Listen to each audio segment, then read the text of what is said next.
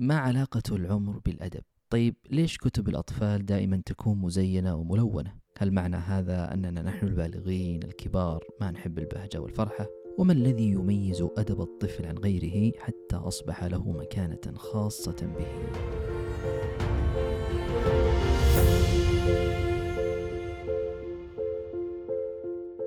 السلام عليكم ورحمة الله وبركاته، حياكم الله وبياكم أيها الأحباب في أي مكان كنتم وكيفما كنتم. أحدثكم أنا رشاد حسن من مذياع أو في هذه الحلقة عن أدب الطفل.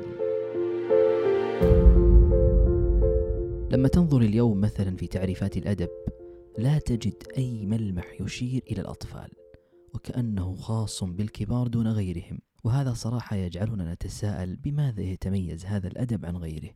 حين تفتش مثلا في الكتب تجد أن أدب الطفولة أو كما يسميه فورد في مذكراته ذلك الطفل الذي ربته الكتب مفهوم له سماته اليوم، لكنه معروف أن الأدب كان يهتم بالرجل والمرأة، بالذكر والأنثى، وجزء من تشكيل هوية الذكر والأنثى كان إنجاب الأطفال، فأدب الأطفال كان إن صحت العبارة يتضمن أن يكون جزءا من أدب الكبار هؤلاء.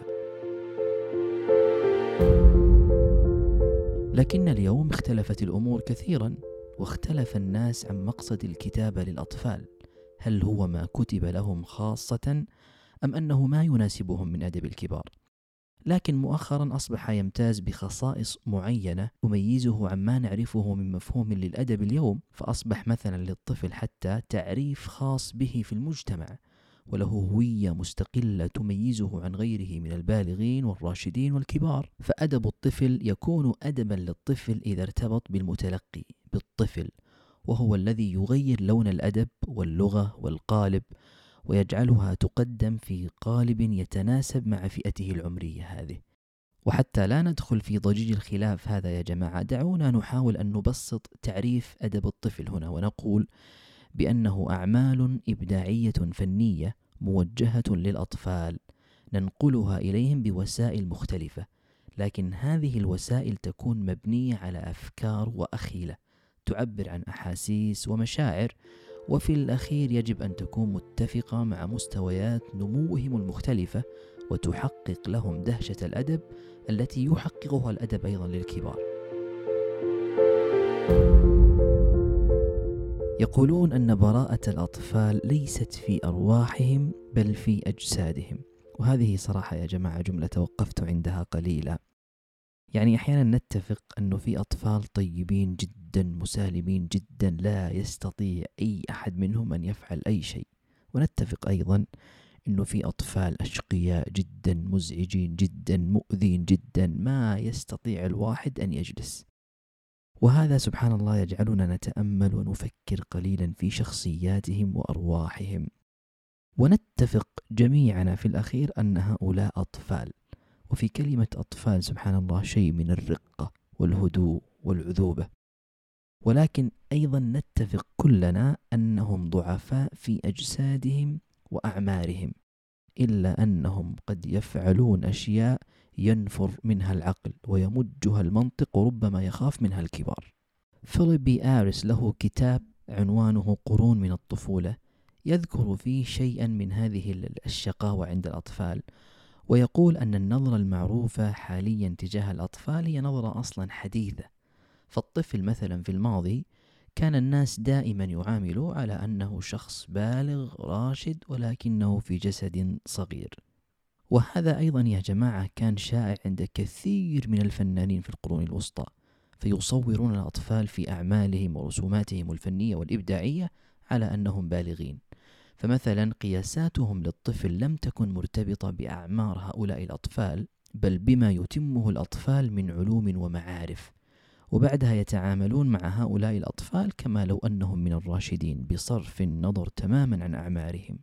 وعرف هذا مثلا يا جماعة عن أطفال القرون الوسطى أنهم بعد إتمامهم لهذه العلوم والمعارف يحضرون مجالس أدبية وعلمية، غالبا هذه المجالس الأدبية والعلمية يناقش فيها بعض الأساطير والخرافات والحكايات الشعبية والقصائد الغنائية، وكل هذه الأمور لم تكن أدبا خاصا بالأطفال، لكنها تكون أدبا خاصا يقيسوه على أذهانهم وعقولهم وما أتموه من معارف. ولو نظرتم في الأدب العربي لوجدتم شيئا مشابها لهذا. فالأدب العربي مثلا ما كان في مواد أدبية مخصصة للأطفال، فكانوا المربين يربون أبناء الخلفاء ومن هم في علية القوم على أشهر ما عرف لديهم من القيم والأخلاق التي تكون رأسا مستنبطة من تعاليم الإسلام التي هي القرآن والسنة، وبهذه التعاليم يقومون ألسنتهم، فيتصدر هؤلاء الأطفال بعد فترة قومهم بهذه الآداب والأخلاق والقيم والمعارف. ولعل أبرز ما عرف عن هذا يا جماعة هو ما عرف عن سيرة الرسول صلى الله عليه وسلم، أن الشيماء كانت تراقص النبي صلى الله عليه وسلم وهو طفل صغير، وتأخذه بين ذراعيها وتضمه إليها وتلعبه وتنشده فتقول: يا ربنا ابق لنا محمدا حتى أراه يافعا وأمردا، ثم أراه سيدا مسودا، واكبت أعاديه معا والحسدا. وكذلك أيضا عرف عن الأطفال أنهم كانوا يكبرون على أنغام وأهازيج الجدات، وينامون على دفء ثيابها ويلهون على أصدائها، وهم يقولون مثلا: يا حبذا ريح الولد، ريح الخزامة في البلد، أهكذا كل ولد، أم لم يلد مثلي أحد.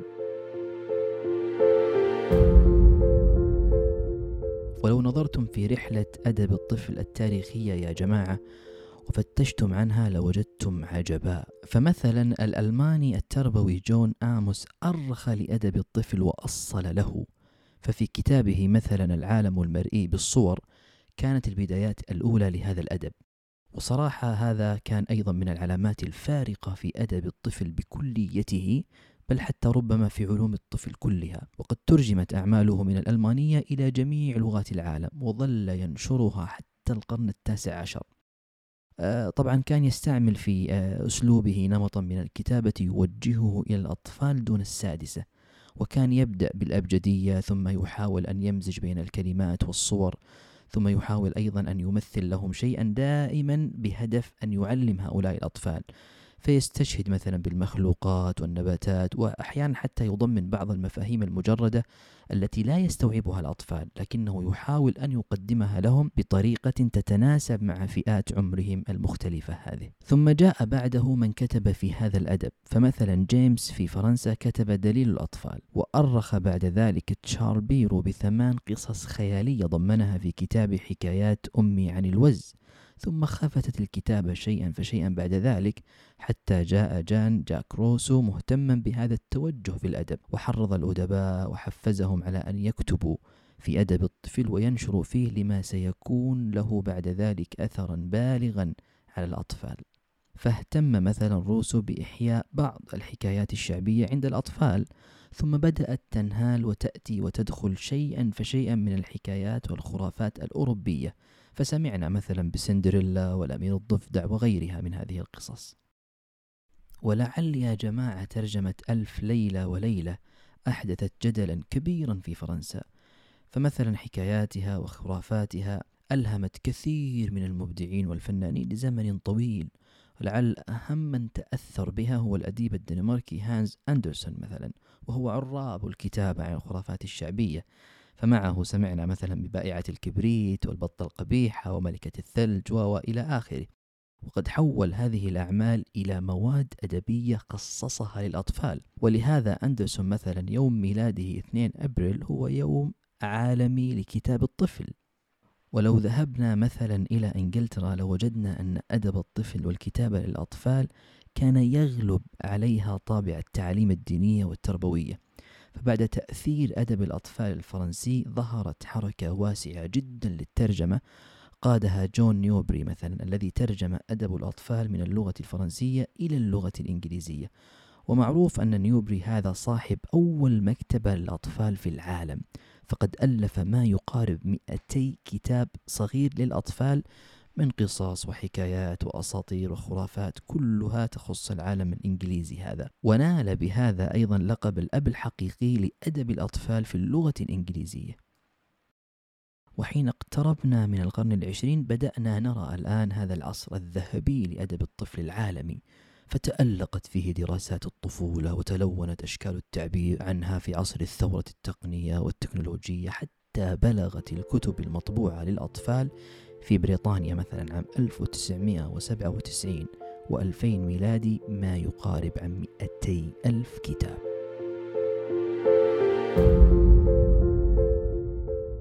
ولو توغلنا قليلا وانتقلنا مثلا إلى الأدب العربي لوجدنا أيضا عجبا، فقد تأخر ظهوره في صورته الناضجة والواضحة حتى نهاية القرن التاسع عشر، إذ بدأت بعض الإرهاصات الكتابية فيه عن طريق الترجمة. فكان أول شيء ينشر في أدب الطفل مثلا في عام 1801، وهي ترجمة عنوانها حكايات الأطفال، كانت للطهطاوي في مصر. ثم بعد ذلك أتبع بكتاب المرشد الأمين في تربية البنات والبنين، ليصبح بذلك الطهطاوي هو رائد الكتابة في أدب الطفولة والاهتمام أيضا بعوالمها وبما يمكن أن تأتي به للأطفال. ثم بعد ذلك جاء أحمد شوقي وأصدر ديوانه الشوقيات الصغير في أكناف الشوقيات عام تقريبا 1898، ودعا فيه المبدعين إلى توجيه نتاجهم الأدبي والإبداعي إلى أن يخاطبوا هؤلاء الأطفال. وكان أيضا بذلك الشوقي هو أول من ألف أدبا للأطفال باللغة العربية. ثم بعد ذلك توالت الكتابة في أدب الطفل، على أن بداياته كانت له نظرة خاصة ومتدنية ربما تكون من كثير من الكتاب وبعض الناس. فمثلا كامل الكيلاني كان يخفي عن صديقه نجيب محفوظ كتابته عن أدب الطفل خيفة الاستنقاص والسخرية، لكنه في العقد الثالث من القرن العشرين استوى أدب الطفولة على سوقه فنا أدبيا له سمته العربية المشرقة، ونال بعد ذلك أدب الطفولة اعتراف الهيئات العلمية والأدبية، ودخل رحاب الدرس الأكاديمي في الجامعات والمعاهد، وأنشئت بعد ذلك المكتبات المخصصة للأطفال في أرجاء العالم العربي. ثم توالت إبداعات الكتاب عن هذا الأدب وتنوعت، فمنها القصص ومنها المسرحيات ومنها الأشعار ومنها الأغنيات ومنها الرسومات ومنها الدراسات الأكاديمية المهتمة في مجال أدب الطفل، وقد أرسى كل ذلك قواعد هذا الأدب وتطوره في العالم العربي. وحتى نلخص هذا القول كله عن أدب الطفل يا جماعة، لا أحد يختلف أظن اليوم معنا إذا قلنا أن أدب الطفل أصبح في كل شيء، في المتاحف والمسارح والأشعار القصصية والأغاني والمجلات والأفلام والمسلسلات وغيرها من أمور نعرفها، وربما من أمور حتى اليوم لا نعرفها، أصبحت تخص الطفل بعينه وتنفرد به في مستوياته العمرية. وهذا الانفراد له أهميته الواضحة كذلك، ولعل مثلا منها أنه يبني قدراتهم العقلية والمعرفية، ويكون لهؤلاء الأطفال هوية فكرية، وينشط ملكتهم التخيلية، ويثير فيهم الحس الإبداعي، ويستفزهم ليخرجوا أفضل ما لديهم مما يكون أحيانا غير مألوف ولا نعتاده، وربما حتى يتعلموا شيئا منه بالتسلية وهم يقرؤون وينظرون إلى هذا الأدب، فيشبع مثلا بعد ذلك حاجاتهم النفسية، وحاجتهم إلى الأمن، وحاجتهم إلى الحب والانتماء، وحاجتهم إلى التقدير، وحاجتهم إلى الإحساس بأنفسهم، وحاجتهم إلى إشباع فضولهم ومعرفتهم. ولذلك تجده يقوم على الخبرة هذا الأدب، وعلى التراث، وعلى الأخلاق والآداب القيمة، ويغذي في نفوس هؤلاء الأطفال شيئا كبيرا. وهكذا فإن صناعة أدب الأطفال في هذا العالم الملون هي صناعة للمستقبل القادم على أكتافهم، الماجد بخيالاتهم التي سافرت معهم من عالم الطفولة إلى عالم الفتوة والنضج، لتكون بعد ذلك إبداعا وتنمية ونهضة لأوطانهم. فالكتابة للأطفال يا جماعة ليست سهلة، وما تحتاجه أحيانا من العمق والتدبر للكتابة والتحدث إلى الطفل قد يكون أشد مما تحتاجه من العمق والتدبر للكتابة أو التحدث مع الكبار.